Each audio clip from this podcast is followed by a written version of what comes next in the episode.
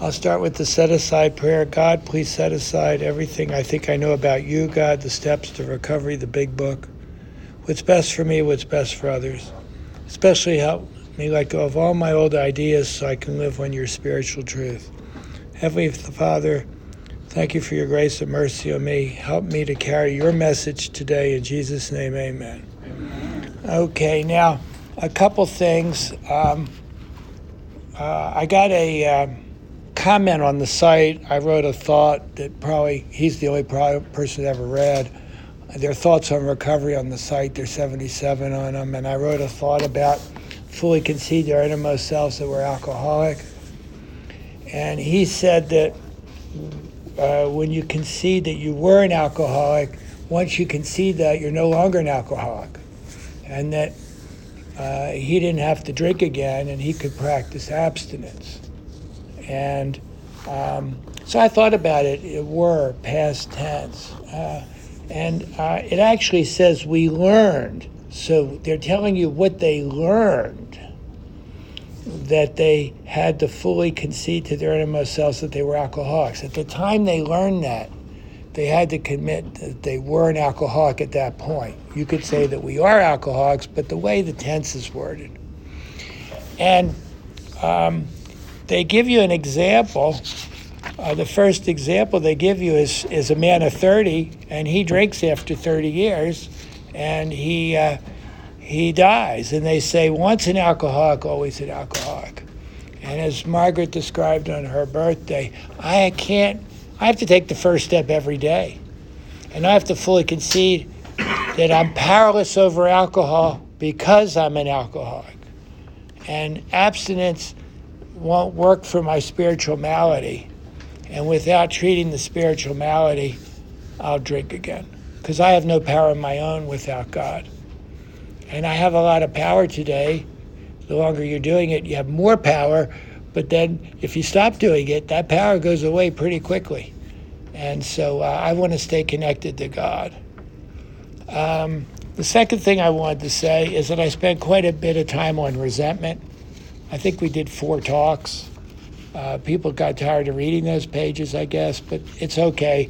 I hadn't uh, covered uh, the four step on a new podcast for a while because we did some of the 12 and 12 and uh, some other things, and then we started the book over. And I talked too much, so it took us a while to get to page 64. Uh, but uh, we're in bondage to self. I can't and we're never not in bondage with self. And so we have to we have to be freed from that all the time. But step four is where you've decided that you want God to be your manager because if you're in bondage to self, things will never work. And you'll drink again. Now, some people can stay in bondage to self and stay sober. Well, they're just miserable. That's not what the program's about. The program's about emotional sobriety, but physical sobriety is important. Without emotional sobriety, I can't say no to the first drink because I don't have a relationship with God. And the manifestations of self that make us bound to ourselves is the way we think. And the way we think is that we judge because we're in self. And we judge wrongly because we're deciding what I need in my instincts of life to be happy. What do I expect from other people? What do I expect from the world? How are people treating me? And I make these judgments all the time. Once I do that, I separate from God. And so we have to look at, at anger, resentment, whatever you want to call it, is when you're bothered and you judge some situation or person or thing as being not where it should be. It could be as simple as you're running late to work and you notice everybody's driving too slow and the lights are too slow and you get all irritated and you're angry, but you never say, gee, I should have left five minutes earlier. And you see that something like that can ruin your day. And then you get to work and you're irritable. And then everybody's doing something wrong. And you feel like the world's just doing this to me, but I'm doing it to myself. It's wrong judgment, wrong reaction. And then when we have these wrong judgments and we act on them, we make big mistakes. we say things that ruin our relationships, or we take actions to fix it, and it's, it's, it never is good. And so I spent several pages on that. And the thing that I want to emphasize, because I've been studying scripture, and um, I decided to study the Sermon on the Mount again and read it and try to understand it better. Because that's what they studied, uh, the AA members, before they wrote the big book. And it was uh, very prominent uh, in their study. Uh, I won't go into the purpose of the Sermon on the Mount and it blah, blah, blah. But it's basically, for us, it's something we cannot perfect. We can't do the Sermon on the Mount. We don't have the power to do it perfectly. That's why in our book it says progress, not perfection. But it's it's how we should be in relationship to the world and God. And and if you're Christian, you have a power now and you're in the kingdom. And how are you going to act in the kingdom? And one of the big things in the blessed beatitudes be attitude, notice the be, and, go, and that's why in the big book it talks about how we should be and then the doing. Is blessed are the merciful, for they shall receive mercy. Everybody says that's great. Good. Well, what they're telling you in the big book, and they tell you on page 66 and 67, is you have to forgive everybody. You have to say the prayers for you to be freed from anger and to look at them with kind and loving and tolerance and patience and understanding. Because if we don't do that, they become our higher power and we're blocked from God's mercy. And if we want forgiveness, we have to forgive. Now, we say the Lord's Prayer, and I think we say, Forgive us our trespasses as we forgive those who trespass against us. It doesn't say, Forgive our trespasses as we forgive some of the people who trespass us, because there are few that we just can't forgive. You know they were really bad. It doesn't say that, does it? And if you haven't forgiven someone, that's the key. And then they're going to block you from God. And how many of those can you have before you drink again? And then why would you not want to forgive them? That becomes a form of self centeredness. That becomes, a, you're protecting yourself in some reason by blaming them. You don't want to forgive them. You don't want to look at yourself. So that's why you shouldn't do the resentment inventory by yourself. I thought that was funny. Nobody laughed. And you should write it down. So when you uh, write it down, stop, Scott. When you write it down and you put the columns, you can't take it back. And you should write it in ink, I think. And you can see it. And someone helps you see just the first three columns, how wrong your thinking was. And then you say these four prayers. And if you haven't forgiven them, you say them again. If you haven't forgiven them, you say them again and you that's something you have you're the only person that can forgive. God won't make you forgive. He'll let you stay separated.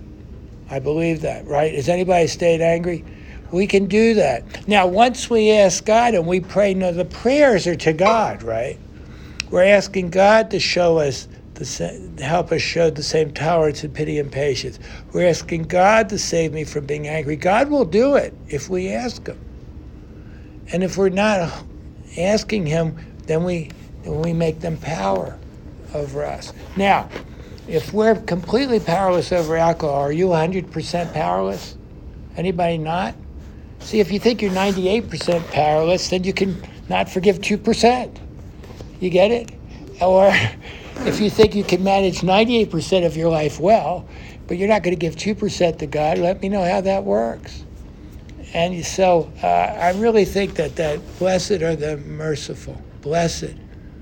It's a, it's a state that, of being and blessedness. It's hard to describe, but to the because I want mercy. Now, does anybody believe in grace? Does anybody want God's grace? Well, that's His mercy. He's showing mercy on us who don't deserve it. Does any alcoholics think that they're great and they were great when they came in here and they were sinless human beings who just had bad luck? Any of those? No, we were a mess. Anybody a mess? Yes. And we could see our troubles were of our own making, so we need mercy. Now, we're going to talk about fear now. And I'll probably spend a few t- sessions on fear because fear is related to anger. Because our fears are when we're threatened in a certain way. We're threatened, our self esteem, our pride, we're protecting ourselves, and we get threatened in some way. We're not getting what we expect or need or whatever. And that's fear, and that leads to anger. So they're interwoven. And all your resentments have some fear behind them. And if you work with someone, you'll list your fears. And so it says, um, notice I covered this on uh, Wednesday, but I'm going to read uh, this again. Notice the word fear is bracketed along the difficulties with Mr. Brown, Mrs. Jones, the employer, and his wife. So 67 and 68 are essential to know, to know those words 64 to 67, I believe, are essential. 69 to the end of the paragraph are essential uh, chapter. It's essential that you really know this so you can live it. And it's not lip service. It has to be part of us. I have to know that fear touches every aspect of my life. Now, I think I was an all pro at, at fear when I came in. I, I was very, in fact, I remember before I sobered up, I would have days where I would have moments where I'd be okay. You know, I'd sit there and things are good. And I didn't understand that feeling. And then I'd say, well, what should I be worried about? Anybody else like that? It, you know, it's that irritable, restless discontent. It's that underlying thing. We lived in it. Swim Fish ask each other, what's fear? Well, they're swimming in it. Fish each, each other, what is resentment? They're swimming in it. We don't even see it. We're swimming in it. And I had so much fear when I came in. And when I look back at the, uh, when I first uh, gave myself completely up, I was surrendered. I had a lot of fear. Anybody else have that? And I have to remember when I'm hard on the new people and they're always telling me, oh, what Dr. Mike told me and this and that, you know, like I was some terrible person. But I was probably, I was probably straightforward, which alcoholics don't like. But I have to remember how much fear we had, how much fear I had, people have who are new. It's really, there's things are caving down. And actually, the more fear you have, the more you'll seek God, I believe, maybe. I have to think about that, but I think that makes you want to turn to God because you just you just want some peace in your life. And it was an evil and corroding thread. The fabric of uh, my existence was shot through with it, and that sounds good, but what it means is that my whole life was ruined with fear. I made decisions based on fear. My tapestry of life could have been beautiful, but I put this, this thread in there and made it ugly.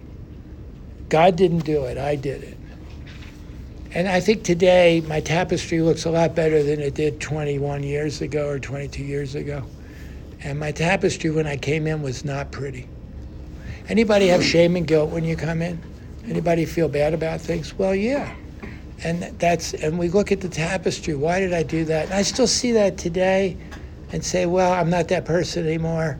I did what I did, but I'm I would be willing to make amends if it means amends. And these things pop in your mind. I think God does that so you can realize he's, we still need to stay on this deal. We still need to do this deal. And we're not the person we used to be, but we could at some point if we stop our relationship with Him. And it sets in four um, circumstances, it sets in and brings us misfortune. And then we didn't think we deserved it because we couldn't see it. And he says, But did not we ourselves set the ball rolling? See, I saw these circumstances and said, oh, Well, how'd that happen? But I didn't realize I set the ball rolling. And remember, it says our problems arise out of ourselves, and where self will run riot. And our troubles are of my own making. Anybody believe that? That's true today. And I can ruin my day to day. Like, uh, uh, she said it when Margaret said at her birthday. I, I remembered her name. I'm not getting that. Uh, we think fear. They give me a hard time. Those listening. Fear ought to be classed with stealing. My whole life was stolen by fear and judgment. And uh, I don't know why I'm. I was like that, except that I was living in me. Now, when I look back and I look at my four stepper, I do my 10th step today, and and I look at things, I realize that if I have the wrong manager, things are not going to go well. I'll get fearful or I'll get angry. It's that simple. And I look back on my life and I had the wrong manager. So I made decisions based on self because I was running the show and I forgive myself because I I was running the show and know it. Now today if I'm running the show and I'm screwing up, I say, You're stupid. Stop it. Get back to God. That's the purpose of the fourth step is so you can do it every day, every minute. Because it says we watch for selfishness, dishonesty, resentment, and fear when we're in the world of the spirit in step 10. And I ask God at once to remove it. Just stop, Michael, right now, and then your day goes well. It's amazing how much better your relationships are when you do that. And it says that we're not in conflict with everything and everyone. So we want to get there. So now we're looking at it for the first time. It says we review our fears thoroughly. You put them on paper. So you write down any fears you have. And if you're working with somebody, you can help them. And there's some good uh, podcasts where I have some speakers who talk about fear. And it's very good how it's all interwoven. I always had fear that I wasn't good enough. I wanted approval. I remember as a little kid, I was worried about kindergarten, what I was wearing, and you know what would people think, and my mother wasn't there when I came home, and all this nonsense. But I wanted approval, and now I get approval from doing God's will. Isn't that different? So how do you get self-esteem? You do esteemable acts. And I don't have to worry what people think to feel good. I just worry about if I'm doing God's will, then I'll feel okay. There's a total difference. Do you see that? And so circumstances don't determine anymore how I feel. It's my relationship with God. And that's what the serenity prayer is all about. So we asked ourselves why we had them. I know it seems silly, but when I read the next line, it was like a light bulb clicked. I mean, it was one of the most powerful things I've ever read. It says, Wasn't it because self reliance failed me? I never thought about that. So people say that they can manage their lives and they're doing okay. How much fear are you having? How much judgment? When you're relying on self, how's it look? Now, as part of fear, I do this second step proposition exercise that will probably start uh, Wednesday it's on the site for those who listen on the podcast. It's on their links. And I'll have Patty copy some more. And we'll go through that exercise. And why is it called the second step proposition? Because the question in the second step on page, I don't know, I can't remember anymore, 53, I think, is Is God everything or is he nothing? What is my choice to be? Now, if I'm choosing God's nothing, then I'm running the show. And how does that look? So we're going to look at the question of who am I choosing, God or me, and how that relates to fear and how to be free of fear. And it follows the, the next few paragraphs too. It's good. People have done it before. Anybody? Yeah, it's it's great. And I got it from uh, Fellowship of the Spirit 2001, listening on years ago, and XA, and uh, they had the printout of the whole thing, and I printed it out. Self reliance was good, but it wasn't good enough. Self confidence did not fully solve the fear problem. In fact, sometimes it makes it worse. That's why I say when people are making decisions, well, who told you to do that? You know, did I or did God? Is it self seeking or not? And um, it says, when I was cocky, it was worse. I don't really want to be self confident, I want to be God confident. I want to be confident in God to direct my life. I don't want to run the show. Now, I still do it. Anybody still do it? Of course, because that's the way we're made. But we're, we're trained, the more you do this, to stop quickly. I think Susie said that the other night. We're trained to stop quickly. Stop it, Michael. Quickly, before it crops up. God, take it away. Now, I do have confidence in God that when I ask Him to take it away, it happens. When I say the prayers for anger, it happens. In fact, I don't want to say all four prayers anymore. It takes too long. I just say, God, you know, I'm seeing it wrong. Give me tolerance. Give me love. They are who they are. Now, that doesn't take very long, and my day is better. Now, if I want to stay upset, that's my own decision. But I don't want to be disturbed anymore. So, some people don't like the, the spiritual axiom that well, you're disturbed, no matter what the cause, there's something wrong with you. And they, they write me, and there are all these examples and this and that. But if I'm self centered, disturbed, there's something wrong with me. I'm in self. And then the whole question is if you're disturbed, what are you not forgiving? What are you not practicing mercy? What are you still judging? And, and um, Sandy Beach tells the story of the Amish Quaker couple, Amish couple whose son is murdered, and they go to the murderer and they comfort him. And he's talking about that because his daughter was murdered and how he remembered that. And so, what can you not have mercy on? Who can you not? And I talk about, he also mentioned that idea of crucifixion, everything up to and including crucifixion we forgive because that's what Christ said on the cross. And when you're not forgiving, who's playing God? Me. And it never works. Um, have you ever tried to have a relationship with somebody who won't forgive? It's very hard. It's extremely hard. They want to hold on to their resentment. It's very hard if you're a parent and your child is resentful at you for some silly reason. And it's very hard. It's very hard uh, in relationships with, with uh, in one you're in or the ex relationships too. Perhaps there's a better way, we think so. There's a better way than self reliance. We are now on a different basis. So if you want to live in the spiritual life, you have to live on a different basis because self reliance fails you. So you're not only going to live on a different basis if you can see how it fails you. And you see that when you do your resentment inventory, you see it when you do your fears, and especially when you do your relationship inventory the basis of trusting and relying upon God. Why not? People don't want to hear about God. I say, How the how's that working for you? You know, or they don't want to do it. Well, eventually, either you're going to get defeated and surrendered by the disease to where you're willing to do this, or else you won't. And why do people not make it in AA? They don't want to rely and trust on God. They still want to manage their lives.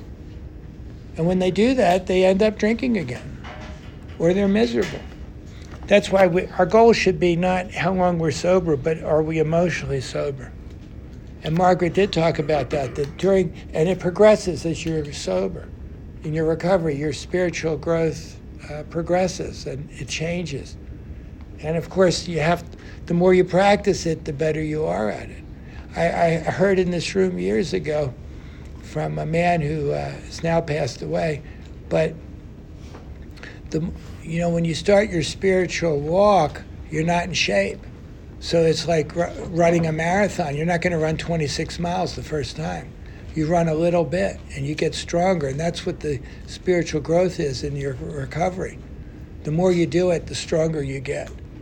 And then the better you get at it. So it's like exercise bike or running or anything you have to start at some point and you have to progress at it. I'm going to trust infinite God rather than finite self.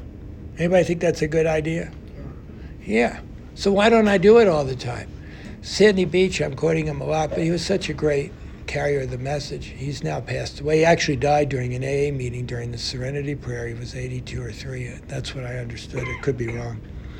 But he said the hardest thing about trusting God, you know what it is? Trusting God. It's hard because our natural incl- inclination is to trust me. And then I have to stop and say, no, I got to trust God. And that can go on all day, the rest of your life. But you learn that when you trust God, things go better. And so you want to stop trusting yourself. But in the beginning, uh, you know, it's almost automatic. The way you react to things is always through self. And then you have to stop. It says on page 87, we have to pause when agitated, or doubtful, pause and ask God for the right thought or action. We have to pause. We have to see that we don't want to act when we're disturbed. Here's the, my role I'm in the world. This is why I'm alive.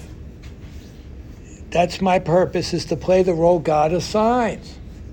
not the one Michael assigns for God or me. I gave God some assignments. Did anybody do that? Yeah, how silly is that? But I, I'm going to play the role he assigns. And we talk about that on the uh, page 63. It says we have a new relationship. He's our father, he's our director. We serve him as long as we stay close to him and play the uh, do as he would have us do. He'll give me everything we need. We'll be fine. So, and God gets worry, which is fear. That's God's job to worry. When I'm worrying, I'm doing God's job because worrying won't help me at all. Now, if you're worrying about having more money, you might want to go to work. You get it? There's certain things. If you're worried about treating your diabetes, you might want to follow the directions of the doctor. You might worry about not eating the wrong wrong things. You get it? There's certain, but we're not talking. We're talking about self-centered worry. And then if you worried about money and you don't go to work, how's that going to work for you? You get it? And then you get angry and you get mad at God. Just to the extent that I do as I think He would have me. And how do I think He would have me? Well, that's a vision of God's will. How do I want to be? I want to be the St. Francis prayer. I've got some cards for people who may not have them that Patty made. And how do I want to how do I think he wants me to be? He wants me to channel his peace. He wants me to bring love. He wants me to bring forgiveness, harmony, truth, faith, hope, light, and joy. He wants me to comfort rather than to comforted. He wants me to understand and to be understood, to love and to be loved. Isn't this great? This is the whole deal. All of AA is in this one prayer. For it is by self forgetting that one's fine. It is by forgiving that one is forgiven. And it is by dying to self that one awakens to eternal life. And so when my son died, I saw this line. I was standing at the bottom of the stairs, the lower level, and I got this phone call at 7:20, and they said your son, your son died. And I saw this line, just to the extent that I do as I think he would have me, and humbly rely on him. See how he wants me to be, and rely on him to be and do it does he enable me to match calamity with serenity? How did that come into my mind? Right, and I'm not making this up. Right at that moment when they told me he died, I saw that line. Now I'd studied the book, and so he put all these people. He got me into recovery.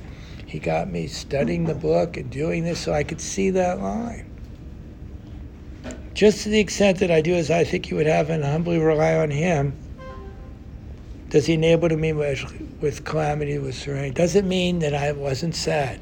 Doesn't mean that I didn't have grief. But I could be have a certain peace about it all that this is just what happened. So I didn't ask the details of how he died in the car, who sold him the drugs, and this and that. I don't want to know any of it. He died. Now, how can I handle that? And with serenity, how can I have peace with it? It takes time, but you have God with you and and God works through people. Have you ever heard that before? So how I met two people from AA when I went into the emergency room there to see them. And then when I came home, there were like 10 people from AA that were in my our house.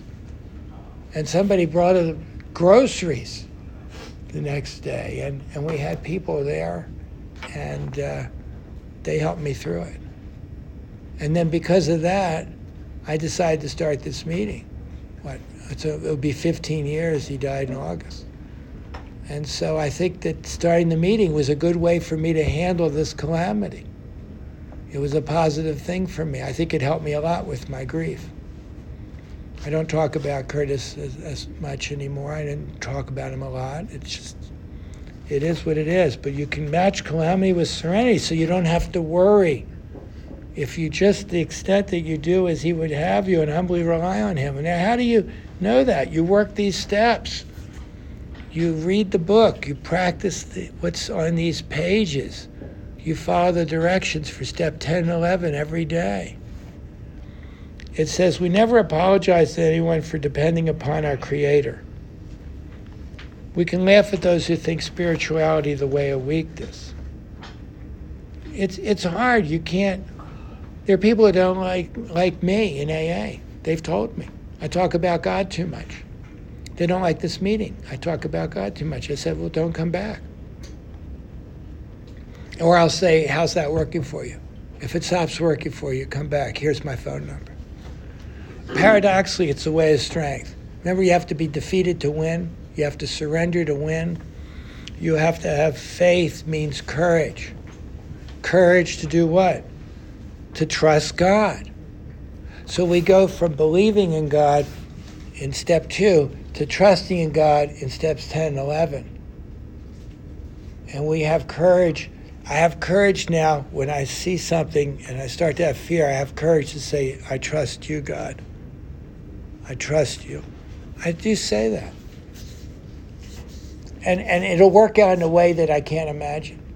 It says on page 100 when we look back, it's one of my favorite lines. In fact, I did it uh, last evening. When I look back, the things that have happened when I put myself in God's hands were better than anything I could have imagined. And then it makes you grateful. And then the next line is even more powerful. It says, For now we live in a new and a wonderful world, no matter the circumstances, because we're with God. So circumstances don't determine how I feel anymore. They shouldn't. Now they still do, but then you stop and you do 10 and 11 and you get back. And now here's the thing that I spent a lot of time blabbering to get to. It says, uh, we let God demonstrate through us what he can do. So that's what we're supposed to be. And that's what they talk about in Sermon on the Mount. That's what they talk about in Scripture. How, in the St. Francis prayer, how I can let God demonstrate through me what he can do. So when I, people celebrate birthdays, I ask them, how do you let God do it? I mean, God does it. And so I have to let him demonstrate through me what he can do. And that's what the second step proposition exercise in fear is. You look at your fears and how you can demonstrate through you what God can do. Now, here's the. Uh, we ask Him to remove our fear, so that's a prayer. So whenever I have a fear, I say, God, remove my fear of whatever it is. One, I know it's not true anymore, it's in the future, it hasn't happened yet. Now, as an alcoholic, I could sit in my chair and I could take a little fear, and before you know it, I'm homeless, I've lost my job, and I have terminal cancer. Sounds preposterous. But alcohol could do that, right? We could sit there and take a little fear and we can blow it up. Uh, she didn't call me today. She's never going to come back. We're never going to talk again. Blah, blah, blah, blah, blah. Well, why didn't she call you? She may be in the hospital. Who knows? I don't know. I don't know if that made any sense. So I asked God to remove my fear, and here's the key. So I say the prayer, but that's not the key. The key is direct my attention to how I should be. Am I should I be I just be trusting in me, grateful, considerate, uh, patient, tolerant, be loving, be uh, comforting, be understanding. Who can I help? Can I be helpful to people? And if I turn my attention from fear to how I can be of service to God and His children. and at once it says you commence to outgrow fear. So the more you do this, you begin to outgrow where fear is dominating your life. So I, I went a little over, but I hope it was helpful. It's good for me to review these pages, and then we're going to spend some time on second step proposition exercise. If you haven't done it, please come. Thank you.